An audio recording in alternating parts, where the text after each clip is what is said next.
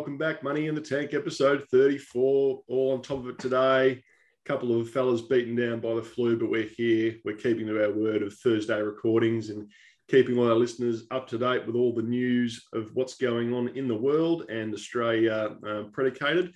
So, uh, without further ado, let's introduce ourselves. So, Joel Seach, Principal Advisor, Harper LFG. Yeah, Brad Tabone, generalist. And Arnie, tax professional.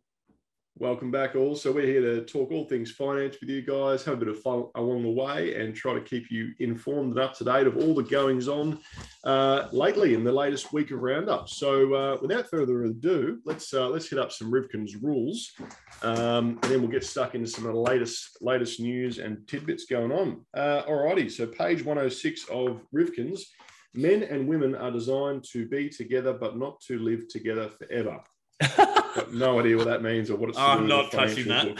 No, Uh, no from, idea. from a personal finance perspective, I don't know what that's got to do with anything. Like, isn't no like, idea. That's that in the book- book. That's that book's meant to be about? That's meant to be about personal finance, isn't it? That book. Yeah, you'd think so. No Let's idea. uh, move that one along. All right, so let's go. Should we do Rene on life? Here we go. This Rene will be on life. interesting. Here we go.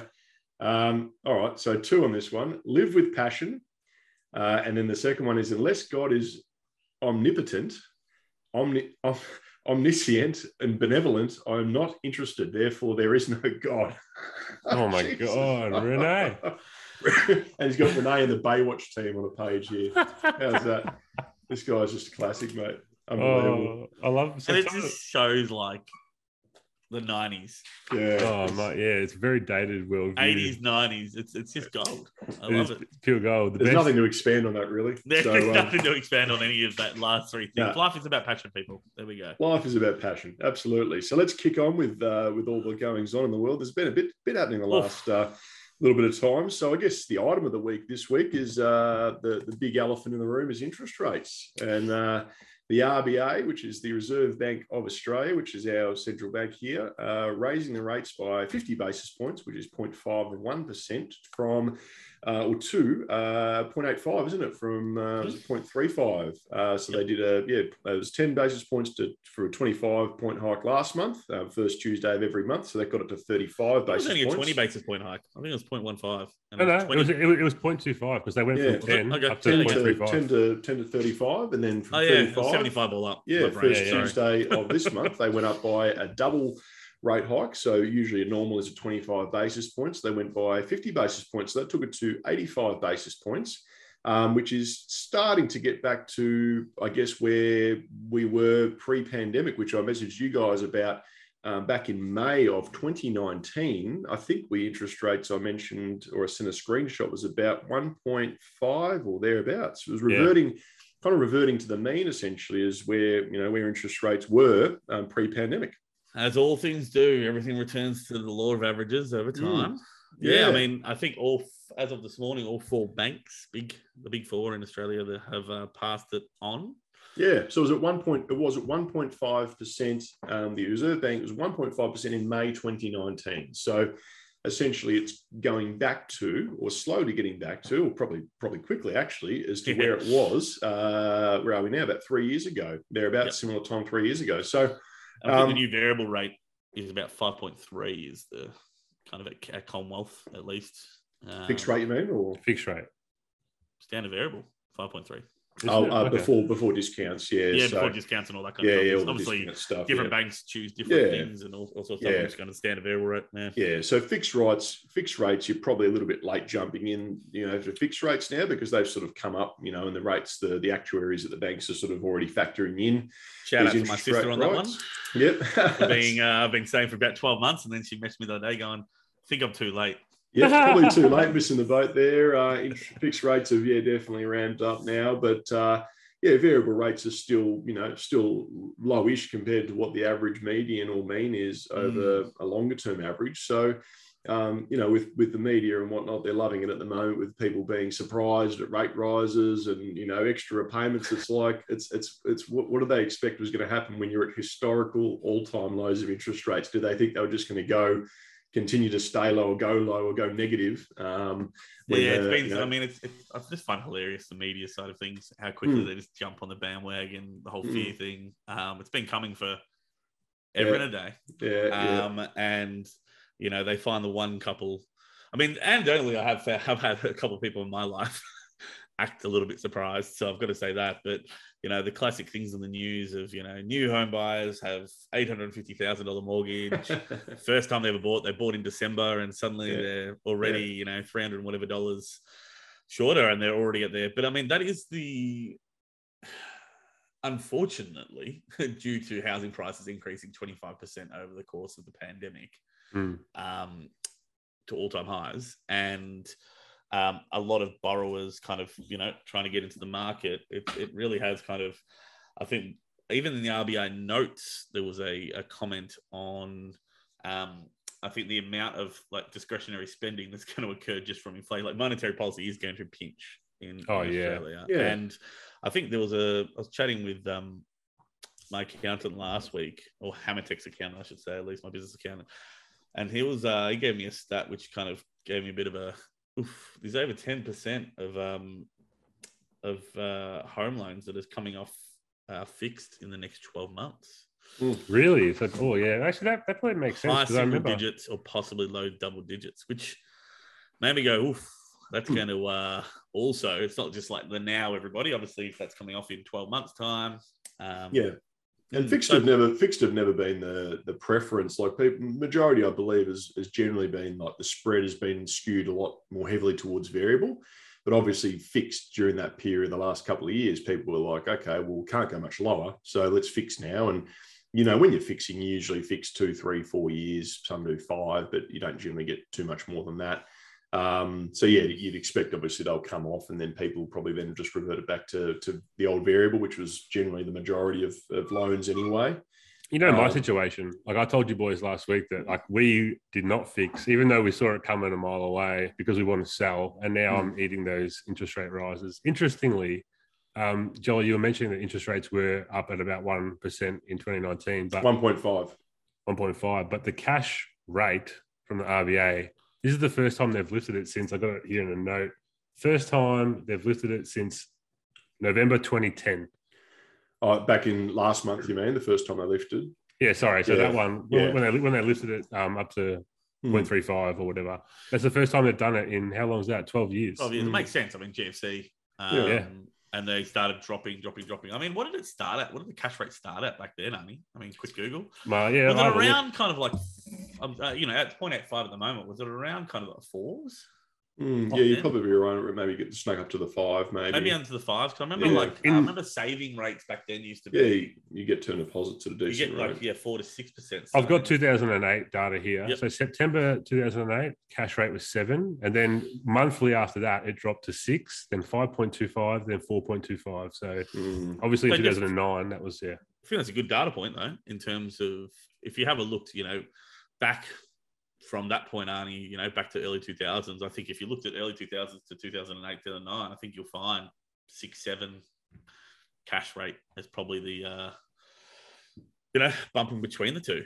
I'll Um, Well, yeah, it. that was sort of, you know, it was more the norm, like the norm back in the probably 80s or Was it 90s. They double always talk about double digits. And and then, you know, your 2000s, it was kind of your, you know, your single digits, but skewing towards the above fives. And then in the modern era and, you know, today's rates, the, you know, the new norm could end up being a band between, you know, one and 3%. Like it, it's sort of, no that- one that like that's. the- I yeah. think.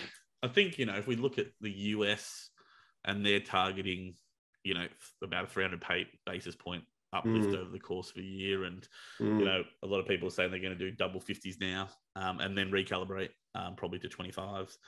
Um, I mean, we are probably heading towards a you know anywhere between a two and a four Mm, cash mm. rate. And what Yeah. that means, I mean, you know, RBA is different, Australia is different, different kettle of fish, you know, all the rest of it.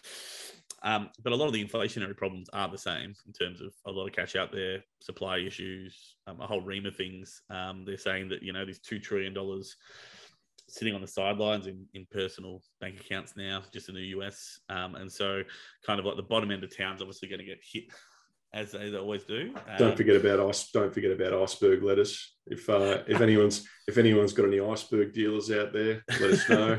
Let us funny you actually funny you say that i made fish burgers last week um, and and I went and bought one. I went out. I found some some lettuce to put in there. It was cos. It wasn't. It wasn't the iceberg. no, not iceberg. Not, not it was the, just not the the holy, I'm not talking a grail. baby a baby can of cos lettuce cost me four dollars fifty. Because I put it through and I went four dollars fifty for a baby cos lettuce, and I was Well, like, okay.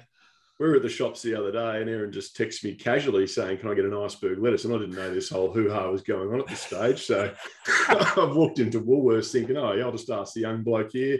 And he sort of looked at me strange. He goes, No, mate, no, no icebergs. I'm like, Okay, well, I'm, like, I'm late to the party. So then, but then I looked up on the shelf and they had that $2 packet iceberg that was cut up and there was like three packs left. And I thought, Oh, well, I'll get that and that'll, that'll do the job. And little do I know, that could be the last iceberg I get for a while. Like, it's, Well, uh, it's the, big the big news this week has been KFC's changing. Yeah, or they're- cabbage. They're Yeah, and, cabbage and in. Subway and Subway got throwing the cabbage in there. So And uh, Albanese came out saying this is a catastrophe, basically, and he's going to he's going Oh, to yeah. work on it in Yeah. a part of his emergency inflation team.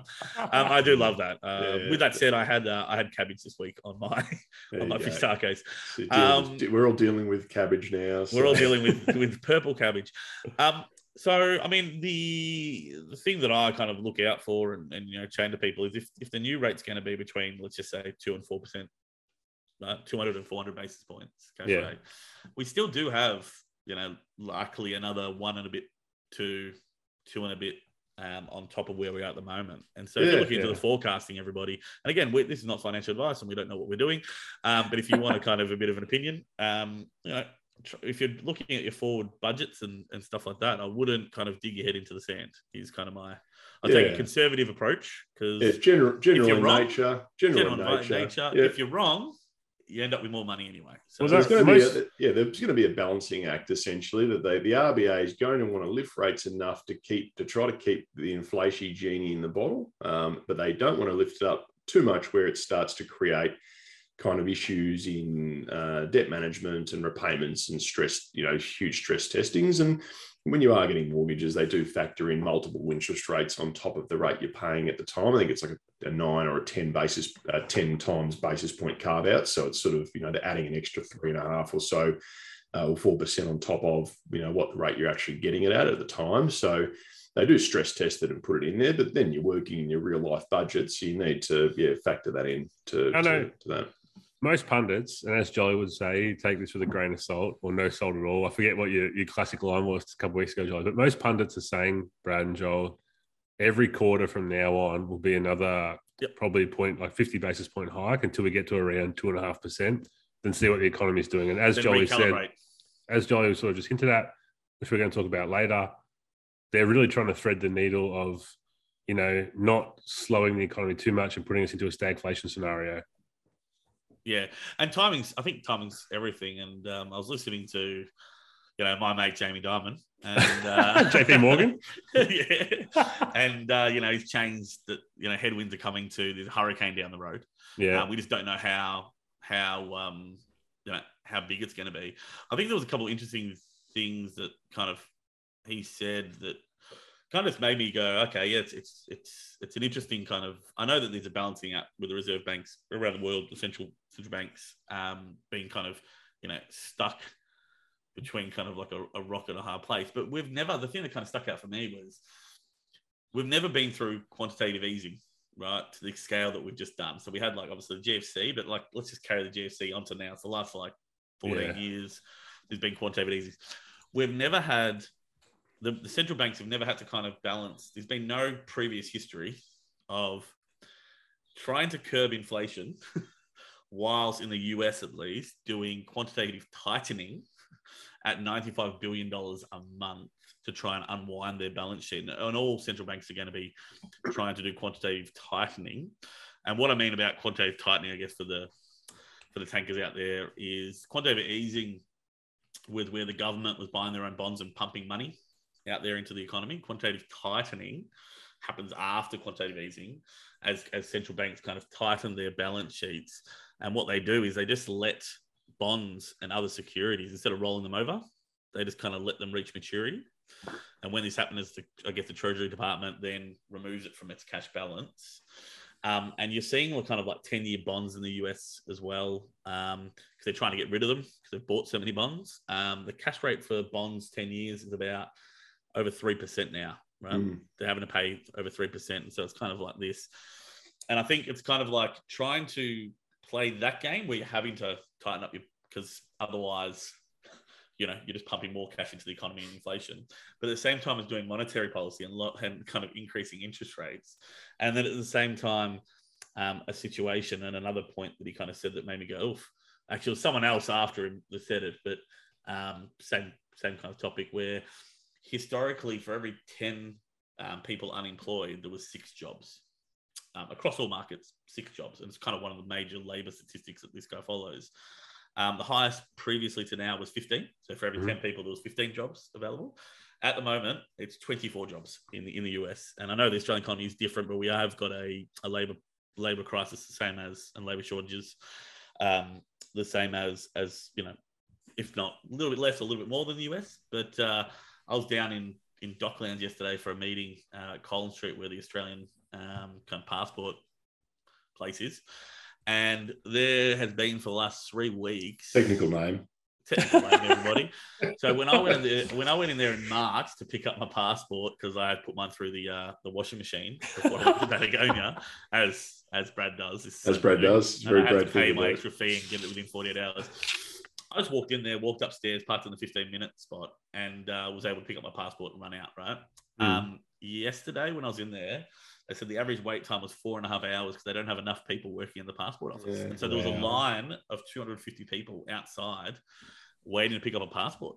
Um, and so they're trying to balance at the moment, I guess, you know, uh, job, uh, resource, like low unemployment, but at the same time, a mismatch of, of resources with quantitative tightening, with trying to get inflation on the thing. And so it's going to be threading a needle. Is uh, quite, quite the king, quite the concoction, quite the cocktail of economic uh, inputs to to balance. So uh, mm. and outputs to balance. So it's going to be a crazy time. And and just uh, last, I guess, last bit from mine on this before Arnie can wrap us up is uh, keep an eye out for when the uh, the old government will jump in, and both parties love doing this. Is when the RBA raise rates and the banks come out and say we're going to pass on this or pass on that. Um, it, it, happens more when it's going down actually because they they pass on. You know, if the rates come down by 25 basis points and the banks get you know go down by 15 basis points, the government comes out and really yells at them. So um, you wait and see if you, if the banks put up you know any more interest on what the actual you know RBA goes up. You watch the you watch the government jump up and down and sort of tell them off like a toddler. Um, what the banks what the banks care or even give a crap what the government says, but uh, they they love kind of showing face like that and sort of saying you know don't do that. You know we want to we, we're here for the people and um, the big bad banks are the, are the baddies, but uh, that's always a, I always have a chuckle at that because so. Uh, the government has no real control over you know the, the the banks what they do with their interest rates, and just like they have no real control over what the RBA does with interest rates, yet they'll and they of, shouldn't. Yeah, right? that's, I think that's the key. Is that, like they are supposed to be independent. So for everyone out there, tankers, when you read free that, market economy, yeah, free market economy. The bank, the central banks, and the banks are supposed to be able to do what they do. They're independent. Yeah. Exactly. You know so, what? Like anecdotally, I've had a few people say to me during the week, like, "Why is the government doing this?" So it's a funny point that you raise that it's not the government doing this; it's yeah, an independent body, the Reserve Bank of Australia, who is doing this, the RBA, and they're doing it for good reason. So, like, as I was, sort of, I was going to use it, like say this for the the finance roundup, just talk about stagflation, but in general, the reason they're doing it, as you have both alluded to and I've alluded to, is they're worried about a slowing economy, um, but they also need to try and address the, the, the part of the equation for inflation that they can address. And at the moment, they can't address the supply side. So they're addressing the demand side and they're doing that by raising interest rates. So it's it's necessary pain that we're all having to go through. Otherwise, you're going to have inflation run rampant, the cost of living rise further than it already has, with the potential to harm our currency. And then, you know, as Brad was saying the other, the other week, he was in Chile now, some ridiculous uh, inflation figure you were saying, Brad. So it's just like it's one of these things where no one likes paying extra money. No one likes raising interest rates. No one likes um, paying ten bucks uh, iceberg lettuce or having a or four dollars fifty for a little or having to deal with having to deal with cabbage on their fish burgers. I don't mind a bit of cabbage. Let's not make cabbage the enemy here, but it's just um. but you know, anecdotally, I've heard people say no, no. that it's like it's a good thing. You can get run away, everybody. You only have to look at Sri Lanka, Turkey, Pakistan, Argentina. I can where like there is, and these countries like Turkey is not a small country. Its economy was bigger than Australia. So Spain, Spain, Spain. I mean, Like- Argentina, it's 135 million people. These Yeah. are these are not like downtrodden, you know, third world. And the problem, the, the thing they're trying to do, and the reason they're going hard and fast is there's no surefire science to this. Yeah, if they raise interest rates, it's going to be short term pain. The reason they do it though is that if you do not raise them hard and fast, you run the risk of having inflation baked into our economy and being with us for a longer period of time. So hopefully, if we have a combination of interest rates rising and then the supply chain pressures easing over the course of the next 24 months, things will get back to a relatively good space for us. Fingers crossed. Fingers, And, uh, crossed, because at the end of the day, I think we'll end up on this. Having cabbage in your burger is better than what I saw for seven weeks in Argentina, speaking to people where they literally have to plan day to day. I would take Mm. cabbage in my burger over that. Yeah. So yeah, inflation. Yeah, the government or the RBA wants certainty. They want some consistency. You don't want to be worrying about what your cost of lettuce would be from day to day, or what your cost of wine would be. I think, as Brad mentioned too, at the restaurant one night it was twenty bucks. What the next night it was thirty bucks. Um, you want consistency because that's you're able to then plan out your lives. So I guess what the government's got to do now, and what they will try to do, is they'll try to control and work on, you know, what's uh, wages are going to be from union side of things, and what, um, you know, how all those things will factor into inflation as well, because they'll pull some levers levers from their end, which Look at the fiscal side, right? This is fiscal, Hmm. monetary. Yeah, and then obviously, as I've said in numerous podcasts, they want to try to get the opening of the economy back up for tourism and working visas and tourist visas and all those things because they all play a vital role in helping the economy um, rebound and, and help that supply chain issue of uh, from staff shortages anyway in particular. So Yeah, I think that that Mm. that, that um, visa, working visas for our kind of produce is going to be because we're a net exporter of, of produce. Mm. So, so I think that's going to be the key to the uh, the lettuce. So hopefully that wraps up the uh, hopefully that wraps up a bit of the interest rate topics of uh, and inflation topics of this week, guys. Any questions on that? Feel free to reach out and yeah, yell out and, and hit us up, Arnie. Yeah, get us at Money in the Tank on YouTube, uh, Facebook, Instagram, and Twitter. And I think I might title this episode the the saga of the iceberg lettuce. but or yeah, no, cabbage. Yeah, please send us in any any, any comments, questions, feedback, or or just say Or, hi. or the most you've paid for some iceberg lettuce. We'd love to know that as well. What's the most you paid for a, for a bag of that two dollar iceberg lettuce? Has that gone up? What's the what's the most you paid? Have you taken any leaves off the shelf? Have you gone through the grocery aisle and taken a few cap, uh, iceberg lettuce leaves in your trolley? Stealing a um, few iceberg lettuce leaves. It's the new green. It's the new green gold. And if you've Um, got any good dealers, let us know. Thanks. yeah, let us know. So um, perfect. Uh, next topic, want to touch on Arnie? Yeah, we're going to move on to the crypto roundup, Crypto roundup. Brad, and then Can after I that, uh, have the screen? after that, yeah, after that, we'll do a bit of a finance roundup, and I'll do another rapid fire news headlines, which I've got handy here as well. nice. Yep, no worries. So Brad is now the host. He'll share screen for the people watching us on, uh, I guess YouTube's the platform people watch us on. Correct. Otherwise, I'll just I'll, I'll talk to it anyway. Crypto roundup. So uh, as usual, coin market cap. Having a look at the week that has been. Um, your top 15, 16 coins. I think Shiba just sneaks in there at the bottom, Arnie. Yes, get in there, Shib. Oh wait, I can't see it. Where is it? It's not on the It's screen. right at the bottom. 16, right at the bottom. and right at the bottom. Um, look, pretty pretty flat week. Um, the only one is uh, that's really really shooting for the stars is uh, my little Ada, which is up about fourteen percent for the week. I think I've talked about this one for the last few weeks, but um, continues to get a bit of uh, a strength. There's a lot of money pours in from from different networks, um, but pretty pretty flat week overall in terms of uh, prices. They've just been kind of volatile, as you can see on the right hand side here, a bit of up, down, up, down, up, down. Uh, between Bitcoin sitting between about 28, 29,000 and about 32,000 at the moment in that band and has been for a couple of weeks now. Um, in terms of uh, key kind of you know bits of information over the last week, just got a few. Um, US senators uh, have introduced a new crypto bill outlining sweeping plans for future roles, uh, rules, sorry, roles and rules, I should say. Um, it's a kind of a wide-ranging bipartisan um, bill introduced um, where they're seeking to kind of extend on the regulations that they've got now. The it's not it's not it's been put up there and it's probably going to be discussed for the next year. Um, but it's a very good starting point um, where they're basically looking to not you know, put any transaction that's less than two hundred dollars and make it tax free, uh, potentially clearing a path for cryptocurrency to act more like money and currency. Um, so at the moment, if you sell and buy cryptocurrency even under two hundred dollars, um, even in Australia, um, the CGT implications if you bought it here and you, you sold it here. Um, and so they're starting to say, well, you know, transactions less than two hundred dollars if you buy and sell and use it for that. There's no tax implications, so to try and turn it more into a currency, um, and granting new powers uh, to the Commodity Futures Trading Commission rather than the SEC. So this is just important because generally what happens in the EU and America around regulation, people look at it from all around the world, um, and it, it, kind of does can influence things. Um, so it's just one to uh, one to watch.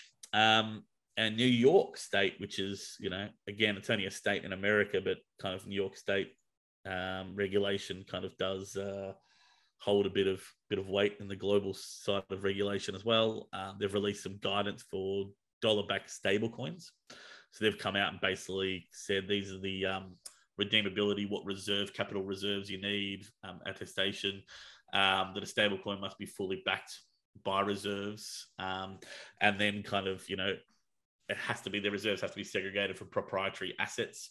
And so what all this means, tankers, is you know with Luna and algorithmic stable coins losing so much kind of value and and and, and kind of everyday people's money from it not being necessarily backed by. Uh, He's laughing my, there. My hundred, my hundred. I mean, no, Goodbye. no, ninety dollars, ninety nine dollars, and probably ninety three cents at this point. But uh, uh, no, all hundred because that get turned off. Um, is that you know if you're trans, if you're utilizing stable coins and you're in the state of, of New York, now you've got to uh, any stable coin that you're using has to be backed by money and has to be segregated away from other assets. You can't be using kind of bonds and all sorts of things to be saying that you've got your capital requirement. So That's I guess it's just it's turning it much more into a um, a regulated. It's saying it, that it's okay and it's got its place and it, they want to keep using it, but at the same time, here are some regulations around it to stop what happened happening. And so, how will they of, how will they enforce that, Brad? Have they talked about it, or is it just speculating? Because like, if they're from New York State, right? Like, how are they going to tackle something like Tether? Yeah. So, um, look, Tether. So, what New York State is saying is that like Tether, because it's not dollar backed and um, the reserves aren't segregated because they use heaps of underlying different kind of asset paper. classes. Yeah, correct. Um, and what they're saying is that the use of tether, in, if you're in New York, won't be allowed anymore because it doesn't meet regulations. Now, how can they enforce that? Right? Is you know um, they're they're investing a lot more money into uh, blockchain analytical companies, um, and because they've got KYC on the majority of the exchange and the rest of it. You can still get around it with like cold wallets, and if you're not ever touching the exchange and the rest of it. But a lot of the um, a lot, the majority of people that I know, you know, move money to to exchanges. You know, whether it's Kraken, Coinbase, Binance, KuCoin, all the rest of it, they've all got KYC. And so if you ever touch that, the analytical tools can can, can kind of pick it up. Um, whether or not they enforce it, I think what they're going to be doing is more enforcing the stable coins. Um, and so what they do um, and what they've done in the past with Tether is um, they've you know obviously they fined Tether. It was a, it was New York that actually fined Tether along with SEC um, originally, and what they make them do is a monthly audit signed off by accountants. Um, now. Tether supposedly, you know, like I said, have been used kind of a bit of a mixy bag. Now that it's kind of specific and saying that it's dollar backed, um, so like USDC has kind of like the premium um, audit that comes out with full transparency every month, every month of here are the amount of stable coins. Here's our dollar backs. Um, and so I think it's just going to form just like any other financial audit on companies. Very interesting. Oh, hmm. watch that space tankers. Yeah, watch Absolutely. space. Yeah. So uh, that is crypto for the week. Thanks, bro. No problem. Yeah, that's a good one, mate. Um, do you want me to do my rapid fire headlines, Jolly, or have you got something you want to discuss? Rapid fire, rapid fire, or sort of medium fire? I'll, I'll, go medium fire. We can discuss if you want to. If we can discuss along the way, medium fire. Rapid fire is too fast. You bring up you bring up your mate as well. My mate Elon. I haven't yeah. got anything Elon specific, oh. but I, I, could work him in here. Don't worry. no, no, no. He sent a letter, right? He sent a letter to Twitter. Did he? Twitter. He sent a letter to Twitter. Yeah, yeah. I'm, not like across. last couple of days. Oh, he's still, he's, he's still trying to he's still trying to bargain down the price. I think he's he sent a letter saying he's not happy with uh, uh, what is it the the legality of their agreement um, with the disclosure or non-disclosure of bots still so he's still trying I- to push that wagon And isn't he? supposedly Twitter came back and said that they're going to comply with Elon Musk's demand for, for data on fake accounts. Because they There you basically go. said, you prove to me that it's not more than 5%, and they're coming back with data. So there Interesting. you go. Calling Andy, we got, we got to mention Elon. Well, sorry. I, I I did know that his lawyers were saying that Twitter was making it um, really hard, like they were like putting roadblocks up for him to get the information. So interesting to hear they're going to come back and Mm. This is as of five hours ago, though, and it came out this morning in the US. oh, gee, I wonder what the share price of Twitter's going to do because people have been like hot and cold on that arbitrage opportunity, and uh, if it still goes through at fifty four twenty It's a such share, a gamble arbitrage. I, I like to call it a gamble. yeah, same as the uh, the Microsoft Activision one. What's the share price, Brad? Uh, so when it came, when that news came out, I'll, I'll uh, carry on while you look. you carry yeah, on when the mate, news with came out, rapid it went from down to up a percent. It's only moved a percent. But what's the price at the moment for Twitter? Forty dollars and forty four cents USD. Then, man, that's a fair that's a fair swing away from fifty four twenty. Still, could be worth a small gamble. Anyway, uh, not financial advice, general in nature. Do your own research. um, and if you can't tell by my lunar investment, I don't mind a bit of a punt. So, And Arnie, you've got um, you've got my uh, you can read my headlines as well, mate. Oh yeah, I'll read the headlines. Well, let me just do the rapid fire ones first, and then we can All right, talk about sorry. those other interest ones. So, there's a Chinese property developer, Country Garden, set to open 1.7 percent down because Fitch has placed a negative rating on it. So, there's more of this news coming out from China about their property developers. Um, also, China, there's uh, COVID virus. they reckon the wind is blowing COVID virus from North Korea into China. So, have you guys heard this news? No. yeah, so that's that's a bit of an interesting one. So they've got concerns there about manufacturing again. So it's got practical applications. Apple to handle um, its Sorry, own just, lending. just, just re- replay that one for me and tankers. The Chinese government is saying that the winds yeah, the wind is blowing COVID from North Korea. from North Korea into China. Spot on, mate. So yeah, so they're a bit worried about how, how it's going to affect uh, jobs in China and their lockdowns and things like that. So they're great. They Yeah, it's the inter- best that's- but um, Apple, Apple, have you heard about the buy now, pay later? Apple said they're going to handle Yep. their own financing themselves, doing away with their traditional financing company they've used for their Apple Pay and Apple Wallets. So Turns out Apple has about $290 billion sitting on the sidelines and went, hmm, we're pretty well capitalized to be able to probably offer our own. yeah, they got a lot of cash, and I think they, there was t- talk about them doing a deal with Square for their in-app payments as well. That which which might link up to um, Afterpay, which was what Square acquired. So I, I want to get more information about that. and crypto with Square. Crypto with Square. Oh, can you buy crypto? You think they'll be able to buy crypto through the Square's Apple? kind of future. So that's why Dorsey kind of left Twitter and went back to Square. Yeah, I'm aware of that, but I'm sort of thinking from the Apple focus on- Oh, but what I mean is they're looking to integrate Square into Apple more. And Square's big future is big is around kind of cryptocurrency. I think there's a there's a big play there. Just That's interesting. And the last bit of news I've got, boys, for rapid fire is Volkswagen actively looking to build new EV and battery facilities in the US of A. So Well, That's, that's pretty uh, rapid fire, I think. yeah, well, that, well you, Yeah. you said medium fire. I could go faster. Yeah, that was, no, that was rapid. That was rapid. Well. Yeah, well, that's what I'm going to try and do in, in, in the, No, in, in the finance round. Rapid. And then we can discuss a few of the ones. So, Brad, you had a very interesting story about uh, that you shared with the boys, and it was the fact that OnlyFans creators, not the top tier ones, but mo- well, I guess all of well, them, some of the top tier ones. are, They've gone uh, from six figures a month, six figures a month, down to a mere only 30, 40,000 for those top ones, mate. And the other ones, so they're down 50, 60% in revenue. And they're stating that the discretionary spending is um, around the world and the tightening of belts is hurting them. Yeah, well, you and I were talking a couple of weeks ago. I think it was one with Jolly Miss yeah, about I how mean, we're what was looking the at. Twitter handle of that person then? Oh God, I can't remember the name of that chick who I said think the it was strip club. something. Reverse Um, Cowgirl sixty nine. Yeah, I think that's what it was.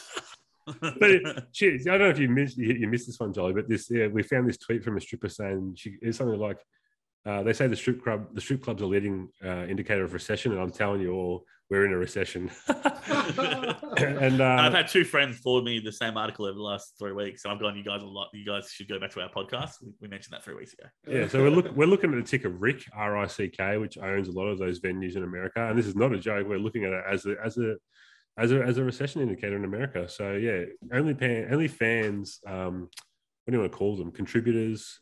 Uh, I, I- what do you- I don't know what the politically correct term is, but they're, they're feeling the pinch in the pay, and uh, people aren't haven't got as much discretionary income as they once did, and that's what services like that that are gonna they're gonna take a hit. Mm-hmm. Well, I think the OnlyFans one was just interesting because it does. It's discretionary, like generally money that people are pumping into these services, and not all of them are pornographic. So uh, it's just that, that you know these services have probably, I'm sure that YouTube tips and Discord whatever's and Twitch whatever's, they're all uh, probably probably suffering. So um, you also have the cash to throw around. And the other the other one you were going to touch on, Brad, Two. was yeah, noble gases. Yeah, please do. Yeah, so noble gases. Um, so Russia about four days, five days ago now, um, have put a ban on export of noble gases. And I thought, oh, noble gases sounds very noble and quite, you know, oh, what are these noble gases? And um, turns out neon is one of the main noble gases. And I think we've touched on this before for tankers, but if you haven't, if you don't know, neon's a key component in the lasers that actually um, make the semiconductors or help print the semiconductors. And the more accurate the lasers, the more neon they need. And so it's it's a top end of semiconductors, um, and we're already in a semiconductor sh- kind of supply shock and shortage around the world. Um, and now that neon gas and Russia makes, uh, you know, between Ukraine and Russia, but about 70% of all neon gases. And so, again, it's not one of those things that, so neon gas, um, again, just for general knowledge, because I'm a journalist, um, neon gas is something that's all over the world. Um, but I think in the air, like of the air that we breathe, it makes up about 0.00035%. And so you need massive, um, basically, air purification, uh, you know, processing machines to suck up massive amounts of air to actually capture enough um, neon. And in Russia, so no one can really kind of fight with Russia because they had it from the Soviet Union as a part of their steel manufacturing. And um, and so no one could kind of meet them on price. But it is one of those things that I think with kind of globalization and the things that we're talking about, where countries are going to start having to rely on themselves again. I think it's just kind of watch your space, but it's probably going to be another one to two year kind of supply shock, unless, of course, like a good friend of mine, Andy, this morning said, oh, imagine if this just like, you know, one day Putin didn't woke up dead and they just said, oh, let, let's get along and like, you know, let's let's lift all the tariffs and get along. That'd be a nice world, wouldn't it? And um, you know, not getting into politics here, but um, unless there's some kind of you know major Like- changes there, I think you know the neon supply, because really Russia makes the majority of it, um, is going to hit semiconductors quite hard. But good news, I am not all about bad news. uh, good news, Russia came out yesterday um, in tandem with Turkey, um, and have stated that in a, in conjunction with Turkey, they're going to start um, allowing the free flow of Ukrainian wheat into the broader global markets. And now I'm not sure if this is because Russia had taken their navy away from the Black Sea ports because um, certain countries have just delivered uh, anti-navy uh, missiles, or if they're trying to play good guy at the same time and say, well, we're not trying to uh, hurt the world with kind of food shortages um, and wheat being kind of one of those key things. So, what's the price of wheat, people? We've talked about it going up, but um, if Ukraine starts pumping back into the markets, we may see a positive. So, one bit of positive Right. news. I like it, mate. It's good to have a balance of positive and negative, isn't it? Yeah, I usually am more of a pessimist, but I'm all No, about it's optimistic good. news when it's there. Bit of It's glass half to full. be. Bit of glass half full. Bit of glass half full. When you deal with news, I feel like it's very hard to find, uh, you know, optimistic news. Quite often, it's mainly pessimistic because it gets the clicks. You know, Well, that's the thing. I think we try to sort of dispel a lot of the headline myths that uh, that you know the news media and aggregators will try to a hundred. push on people. We try to sort of read between the lines, and that's that's sort of what we aim to do is to try to bring the people the truth and a bit of the uh, between the lines of what Grain they're of trying to sort of say with a headline. And yeah, grain of salt, absolutely. grain of salt. cool guys, perfect. So, well, on to our new favorite segment. My new favorite segment, anyway, well, which is I was about to say, I mean, you can't say everyone's favorite news segment. it's my new favorite segment. Where in the world is Brad Santabono? Oh, that's beautiful.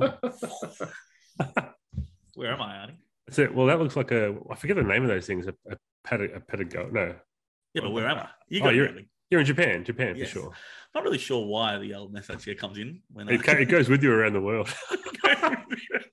It literally does. It's come Yeah. from the US uh, to Australia, so uh, it literally does. Follow me. Pagoda. Um, Pagoda. yeah, this is uh, back. This is um, yeah, just outside Tokyo, actually. Um, sorry, this is Fuji Mountain in the back. Um, so here in 2019, and um, in Japan, of all places. And the reason why we're talking about Japan is because during this week, um, you know, one of the content sources that kind of I follow. Uh, VisualPolitik put out a very interesting piece on the um, the drop in the power of the yen. So we travel around. This Bradley Santabono just goes to all the places that he's been around the world. This, I think we've got about 64 shows uh, lined up and uh, just discusses something about kind of a bit of financial news around what's happening there and um, you know what opportunities there are always there's always an opportunity people. Uh general advice in nature don't follow do your own research uh all that kind of stuff. Um but when we're talking about japan um couple of couple of key things. And jolly do i have the um the power of of share screen still? I do. What can you do mate. Excellent excellent. So um japan couple of couple of fun facts real quick. Um least foreign investment out of any country in the world. Yep. Yep. I know they were a close society, but seeing as they're like a top five economy, I didn't really think they'll be the least in the world. But uh, there you go, least foreign investment in the yeah, world. they're they're big to themselves, the Japanese. They're very much of- to They're happy for you to visit, but they don't really want you to stay. Uh, well, they want you to visit, but they also don't want you to go into certain places because there's Yeah. actually signs that say Japanese only. Japanese only. Yeah, yeah. Um, and Yeah. they, they want to keep they want to keep their culture. Which they keep know, their culture. Yeah, kudos to them. I was at Um, a uh, conference yesterday. Interesting tidbit for Japanese: the life expectancy of the Japanese people is far greater than a lot of the other OECD countries. I think it's it was by a, a number of about five or six years. Yeah, so about five six years. something in the water in Japan. Yep. And compared to Russia, it's actually like 10. Um, truth. Average male, I think in Japan's like 82 and Russia's at 72. So, Yeah. Um, so it's one of the most important currencies in the world because it is one of the largest economies in the world. Um, it's lost one fifth of its buying power of the Japanese yen against the US dollar in a year. Um, and so there's a couple of things going on there, everybody. Um, 10 year, I think we mentioned before, 10 year government bonds in the US are going 3% or higher in return, where the Japanese government is coming out with a policy of trying to keep it at 0.25%. And why is that a problem? Um, because people are starting to say, well, if I've got Japanese yen, I better swap it over to the USD, which creates demand for the USD because getting 0.25% of my money versus 3% of my money doesn't sound like a very good idea. Um, also, they're doing this by kind of um, also buying their own bonds, um, kind of what quantitative easing was, and Japan has been doing this for forever and a, and a day. Um, and government debt is stands at a nominal uh, 240 percent. And so they're a little bit afraid over in Japan. Another reason is because if um, basically the, the bond rate goes up by one to one and a half percent or 100 or 150 basis points, it's an extra 120 billion dollars a year to finance their government debt.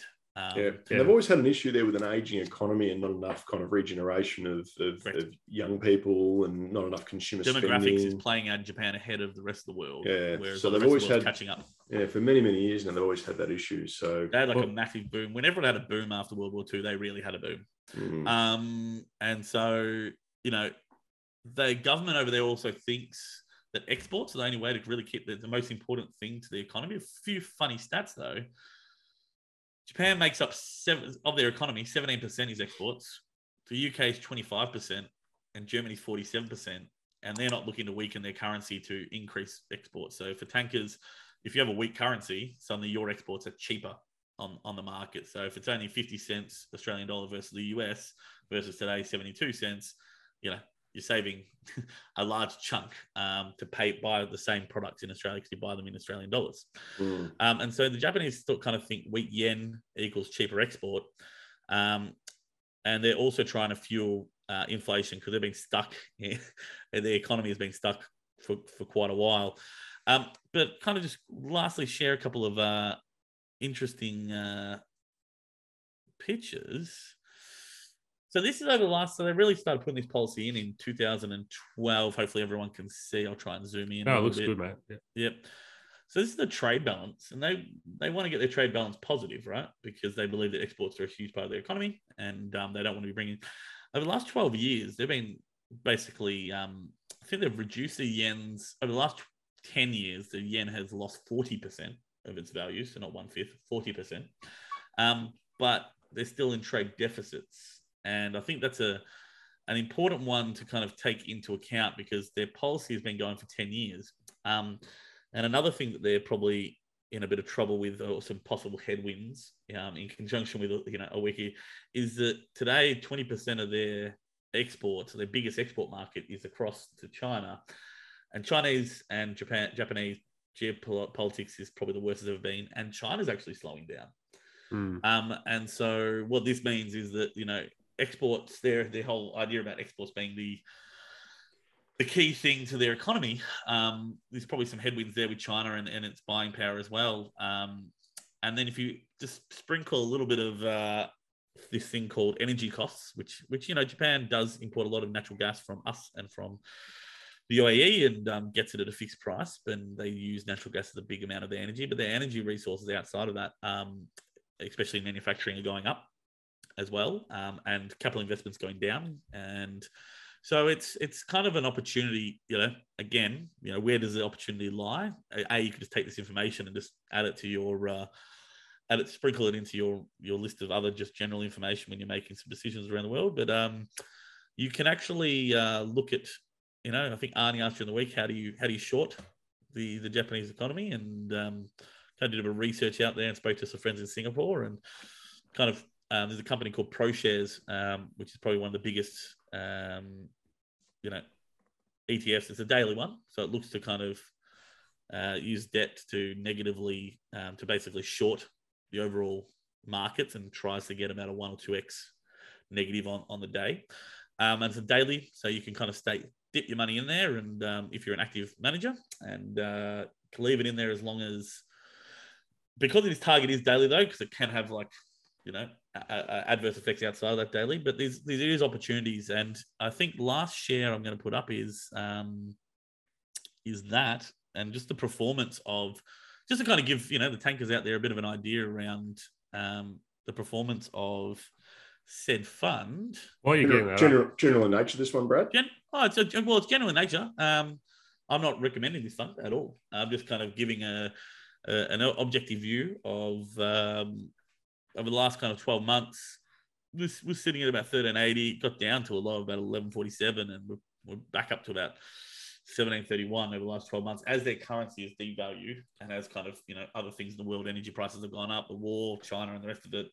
There's obviously uh, the return on on the shorting um, fund which is the ultra short msci japan ProShares fund um, Ticker EWV. Yeah, uh, just can I can I jump in there because I want to just add Please. a little bit of my own thoughts to this and um, Please. maybe a general in nature, not financial advice, but I'll give you I'll give you my own sort of um, rationale, which is leading me to analyze this or do a bit of research into this.